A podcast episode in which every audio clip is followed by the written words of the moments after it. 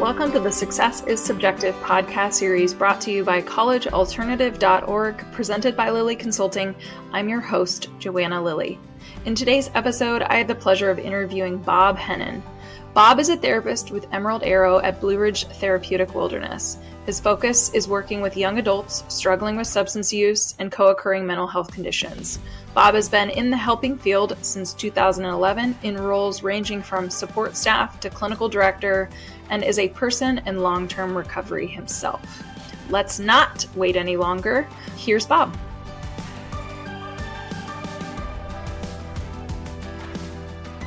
Bob, I'm so excited to have you on the podcast. I'm excited to be here. Yeah. Let's jump in. Why don't you tell the listeners? Because I actually don't know your history at all. So I'm kind of actually really excited. Where did you grow up and what was the messaging that you were hearing kind of from your family as well as the community in which you were raised about post secondary education? Yeah. So I grew up in a small town just north of Panama City, Florida. Marianna, Florida. Um, it's a rural community.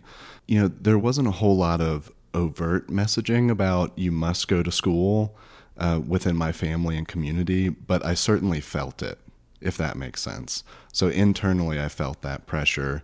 Um, it within my family, there was certainly a history of everyone who you know that's just what you do you graduate high school and you go right to school and then you finish school you buy a house you get married you have children you know it, that's just what you did and so i definitely felt that pressure internally although my mom and dad certainly did not harp on it constantly. Yeah. yeah. It, it, almost sounds like because it was unspoken, but right. the expectation existed because you're supposed to follow in their footsteps, maybe? Yeah. Uh, well, so my mom didn't go to college.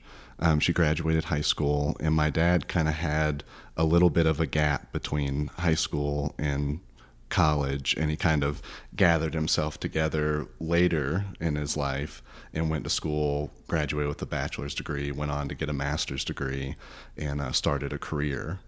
And so they they didn't have the traditional path and so there wasn't pressure of like well this is what dad did. Mm. um, but it was certainly within my family system as a whole. My mom is the oldest of eight and so i have a ton of cousins and every cousin who graduated high school went straight to school.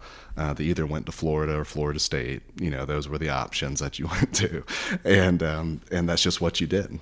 All right. Well, so then that's like the next question, of course, has to be well, you know, when you graduated high school, did you go to school? And if so, like, what was the transition into adulthood like? Yeah, so I did go to school, went to the University of Florida.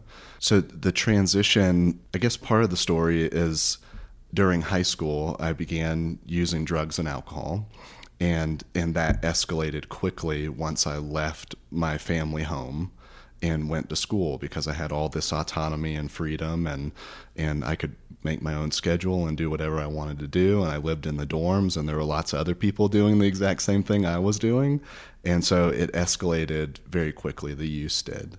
So it was a difficult transition into you know independence um, because I just I wasn't behaving in a responsible way. Yeah. Yeah. So, I mean, with that in mind, then too, did was there some sort of break within your college experience, or were you able to be one of those? And I hate to say it, but it just you know it's one of those like functioning alcoholics, right? Like I managed to make it all the way through, and then after I get the diploma in hand, it's just like, oh yeah, I, le- I left college, but college drinking didn't leave me. Yeah. Um, no, there was nothing functional about, about nothing functional at all about the way that I used and drank. So there was a break. Actually, I went to school for five years without graduating um, until basically my family came down and drugged me out of Gainesville, and so there was a break for me to get help for that. And so I was 22 I think, when they came and, and said uh, it's it's time to, to get some help for yourself. Mm. Well, that's as a 22 year old, you're like that was probably shocking. So it, tell I mean tell was. us a little bit about kind of that five years into your college experience. Now you're you're kind of having a family intervention. What was this next chapter like for you? Yeah, so, you know, I knew that I needed help. So it wasn't very hard to convince me that now is a good time to go.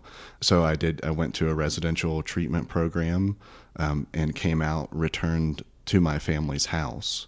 And things didn't, did not go well with that transition. And so it, it wasn't that long after I returned home that I returned to using again. And I went back to treatment for a second time and then went into a transitional living program after that. And that, so I was 23 by that time. And that's when, when, and I haven't used or drank since I was 23. Wow. Yeah. But I, I can go out on a limb and make an assumption that at some point you returned to school. But I, I yeah, yeah, I, d- I did, I did. Um, so I I did. I went through the transitional living program, and I ended up giving myself a break, which is something that I did not want to do, but it was the staff at the transitional living program that said this is something you need to do: is take a break, slow down, get a foundation underneath you, and then you can go back to school. And so that's what I did. And I think I was nine months to a year sober when I went back to school um, and completed a, a bachelor's degree and then went on and got a master's degree after that.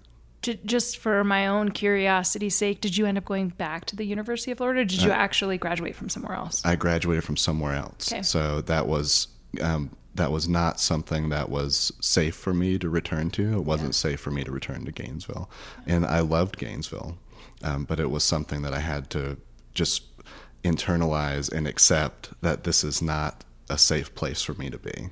Yeah. Yeah. I'm sure you and I could probably have a completely separate conversation about this, but that yeah. feels like there's so many young people that I've worked with, and I'm sure you have too, where it's like that your identity is tied to this you know, school that you really like just totally fantasize like this is where i'm going to going back to your mm-hmm. childhood mm-hmm. kind of vision this is where i'm going to get my degree make my friends like meet right. my my partner like you know like the the list goes on and then all of a sudden it's like you have to make this very mature decision that right. like I, I still want to get a degree but i cannot go back to that school mm-hmm. that i like you know a completely self imploded, right. but also just like for recovery and kind of safety purposes, like you have to grieve that loss. Like right. I'm not that person anymore, and it's really not a safe environment for me to return to. Mm, exactly, exactly. And you know, my dad went to the University of Florida. I have multiple cousins who went to the University of Florida, so that was an important place within my family, and it was a difficult decision, especially given that I could have returned to Florida and graduated within a year. Whereas if I transferred to another university, the rules were you had to complete two years of coursework. So I actually extended my education to wow. stay safe and not return to Gainesville. Yeah. Yeah, that's that was a extremely impactful and mm-hmm. probably mm-hmm. like, you know, very difficult yet relieving decision to yeah, make. It was. So, okay, you transferred, you get your bachelor's, you alluded to also getting your master's. Talk us through then some of the like what were some of the chapters leading up to where you are now because of course I want to highlight like what are you doing? right, right. Yeah, when I was when I was completing my bachelor's degree, I said I would like to go on to to graduate school and I actually got a job funny story. Well, maybe not so funny, but I, I was arrested for something I had done two years before. And I lost the job that I had because of that arrest. And that very same day, the owner of the transitional living program offered me a job at the transitional living house when he found out that I had lost my job. And that's how I got into the field. And it wasn't it wasn't necessarily a dream of mine to become a therapist or work in the field. It wasn't something I was opposed to either. But I, I started working there, found out that I actually enjoy supporting and helping other people. And then I so I completed my bachelor's degree and said I'd like to go on to become a therapist. And my grades were so bad from Florida that I actually did not meet the requirements for graduate school, even with uh, straight A's for two years at Troy University, which is where wow. I went in Alabama. And somebody told me, well, I mean, the worst thing that can happen is that they say no. So, because I wasn't going to apply. Mm-hmm. And so that's what I did. I had to go through an interview process. A, they were concerned about my criminal record now, so I had to go through an interview process with that, with like a camp, campus safety officer. Um, and I had drove up, interviewed, for the graduate program with the director of the graduate school because he wanted to set eyes on me you know. I'm cringing. he was he was a super great, super great guy. But my history showed, you know, so that some things had happened. Let's just put it that way. If anybody from higher ed is listening to this, please be kinder to those of us in uh, recovery. Like, my uh, goodness. Yeah, yeah. So you know, some things had happened in my past, and he wanted to to meet me in person, and and he pushed for the graduate school to accept me. Wow. and and that's how I got into school and and I moved to North Carolina went to East Carolina University because they have their department is the Department of of Addictions and Rehabilitation Counseling. So it was substance use specific and co-occurring mental health. And so that's the program that I wanted to go to. And did well there uh, maintained recovery established a whole new recovery network. And really it was the first time I was that far away from my family too. So then I really had to learn how to do things on my own. Um, and that's really where I started to just develop identity and and responsibility and that hey i'm a long way from home here so i need to make sure i can take care of myself because mom can't come and rescue me in an hour. You know it's not an hour drive anymore. Mm-hmm. i met my wife uh, when i was in school. So i was getting close to graduating and was looking for an internship, and I found a, a program online in Western North Carolina uh, that was a substance use uh, treatment program, residential, and I randomly applied for an internship and was accepted, and we so we moved to Western North Carolina, and I feel like that's when I truly became an adult. First, true like real career type mm-hmm. job. Um, first real relationship where we were supporting each other both emotionally and financially um, and you know first real experience that just like okay now it's time for me to be fully responsible for myself. Mm-hmm. um, yeah and that job i ended up getting a job there full time uh, met a lot of great people learned a whole lot. Um, and during that time I, I actually worked in the young adults with young adult men. Okay. Um, and we did we did adventure you know type stuff. We went rock climbing we went hiking and we did a lot of groups in the woods. And and that's when i really found out that natural environments actually offer this unique space for healing. Yeah. Right? So people are different in a natural environment than when you're sitting in an office. And so that's really how i got started in the field. Um, i've bounced around all over the place. Um, i've worked in residential for a while, worked in outpatient, managed outpatient programs for a couple of years, helped grow a program down in Charleston. Um, and then eventually I was kind of sitting in an office one day and staring out the window, and it was a beautiful day. And I said, I have to get the hell out of this office. I, can't. I can't sit here anymore. You're I just like, can't. How did I get so far away from the outdoors? Yeah, and I just I couldn't do it anymore. And and luckily I had good friends who had connections and said, "Hey, um, Blue Ridge Therapeutic Wilderness is looking for a therapist who's in recovery, a male, has experience working with young adults because they want to do a substance use specific group." I said, "Well, hell, I I kind of fit that description." and um, and so here I am. So that's that's what we're doing. So therapist for young adults with Blue Ridge, Emerald Arrow at Blue Ridge, and um, yeah, getting the group started. So cool. Yeah. Okay, so I'm going to ask you this question because I ask all of my podcast guests Do you see yourself as successful? I do. I do actually. Yeah. So if you would have seen me 12 years ago from where I came from to where I am today, uh, I'm a drastically different person not just because I pay my own bills and that sort of thing, but because I'm a different human being, as in my spirit is different. And that to me is success. You know, paying your bills and independence and, and all that is, is important. And I'm married. Um, I have twin boys that are two and a half years old, and it's a lot, a whole lot. Um, and the responsibility of that is is really great. And all of that stuff is is important to be able to take care of but it's also about you know who you are as a human being and when what your spirit has become. That's beautiful. Yeah. okay so i'm going to ask you the question then as a follow-up. If you could give some advice to i mean, because you have worked with young adults for so long and because your own journey kind of like really pivoted when you were a young adult, I'm going to target that like age yeah. age range. So if you could give any piece of advice to a young adult who's struggling, whether it be related to substances or just like you know whatever during that kind of college age range or a college period, um, what advice would you give that young person right now? Yeah, there's a lot of advice I would give. I think if I narrow, yeah, I, I think the the one thing that I would say is that is that there's no rush. Is that it's completely fine to slow down and to sacrifice well what appears to be sacrificing. Sacrifice a little bit of time so that you're setting yourself up to have an easier time later on. And so, you know, a lot that I learned is that when I was sober, school was was a lot of work, but it was a piece of cake. Do you know what I mean? Like holding a job down was easy. You know, showing up on time to work was easy. Relationships became easier.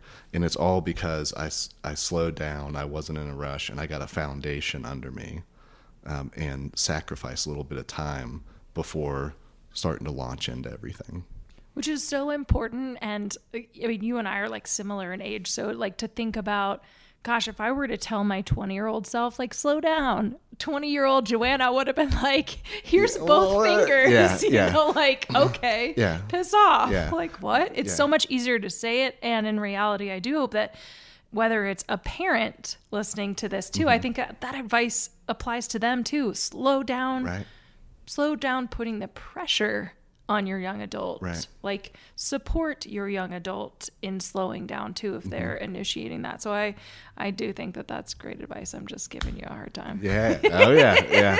Well, I make it sound as if it was me that slowed down, but there was actually a lot of people around me that oh, in a way made me slow down. Um, and so and I'm very grateful for that. I'm like picturing one of those like, you know, there are what is it like the car races or something where they have those like giant uh, you know, ropes or blank, you know, whatever where it's like you're just going so fast and you just like you have to be caught. Right. To like, you know, slow down that momentum. Yep, that's a really that's... bad example because I know that's probably not accurate, but there's like something in my my mind that is playing out like that. Some version of that. Thank you. Yeah. Okay, I appreciate you following. Okay, so if there is a parent that is out there that's kind of curious about Blue Ridge for their young adult, um, how do people connect with you? Yeah, so um, you can look it up. You know, Google Blue Ridge Therapeutic Wilderness. You can find our young adult program on our website, Emerald Arrow. Um, and you can contact us through the website. Um, give us a phone call. Any any of the admission staff that pick up um, can connect uh, any family or young adult with me directly. And I'm happy to have a conversation with anyone before they even decide to come to Emerald Arrow. Well, I know at least one person, whether it's a parent or a young adult, is going to listen to this and uh, they're going to resonate with the story or they're just going to reach out to you because they want to connect with you and, and thank you for sharing your story or, or again, like potentially end up working with you. So I just want to personally thank you for taking the time to sit down and, and share a little bit of that insight of, of your journey with me and obviously put it out into the universe. So thank you for doing that. Yeah, thank you. Thank you for having me.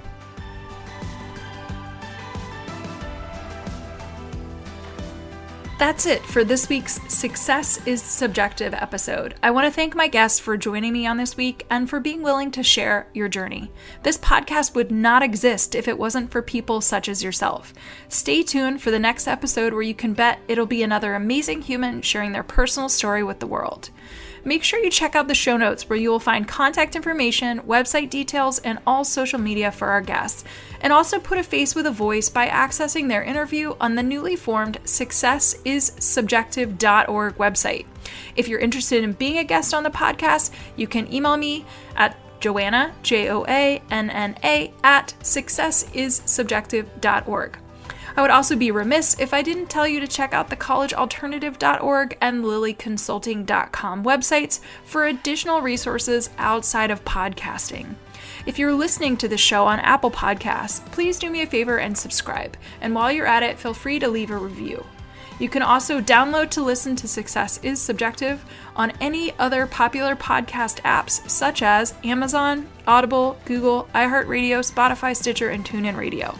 And last but not least, Success is Subjective is listener supported, made possible by me and by you. You can show support for the continuation of this podcast by donating on the successissubjective.org website. Thank you for tuning in, and remember, there is no single path through life.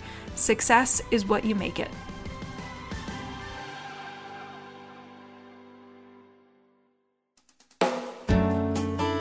Teenager or young adult who seems to have lost their way?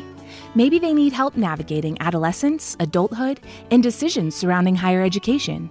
Or maybe they have become withdrawn, their grades are slipping, or they are flat out living a reckless lifestyle, and you're concerned about their health and well being. If this describes what your teen or young adult is facing, a therapeutic consultant may be able to help. Mental health, addiction recovery, and higher education can all be equally expensive. While information is everywhere, how do you know what option is the best one for your family? Some parents have the time to research and navigate this on their own. Some don't. If the latter applies to you, enter Therapeutic Consultants. Therapeutic consultants, like Joanna, listen to your family's specific needs and advocate on behalf of your loved one. TCs will research therapeutic resources, recommend treatment programs, and assist during adulthood transitions. Not being affiliated with any program, their support is completely objective and catered toward the best interest of each unique family. To find a qualified therapeutic consultant to work with, check out TCA, also known as the Therapeutic Consulting Association. Their website is therapeuticconsulting.org, all one word. Again, that's therapeuticconsulting.org. Then click the Find a Pro tab up at the top.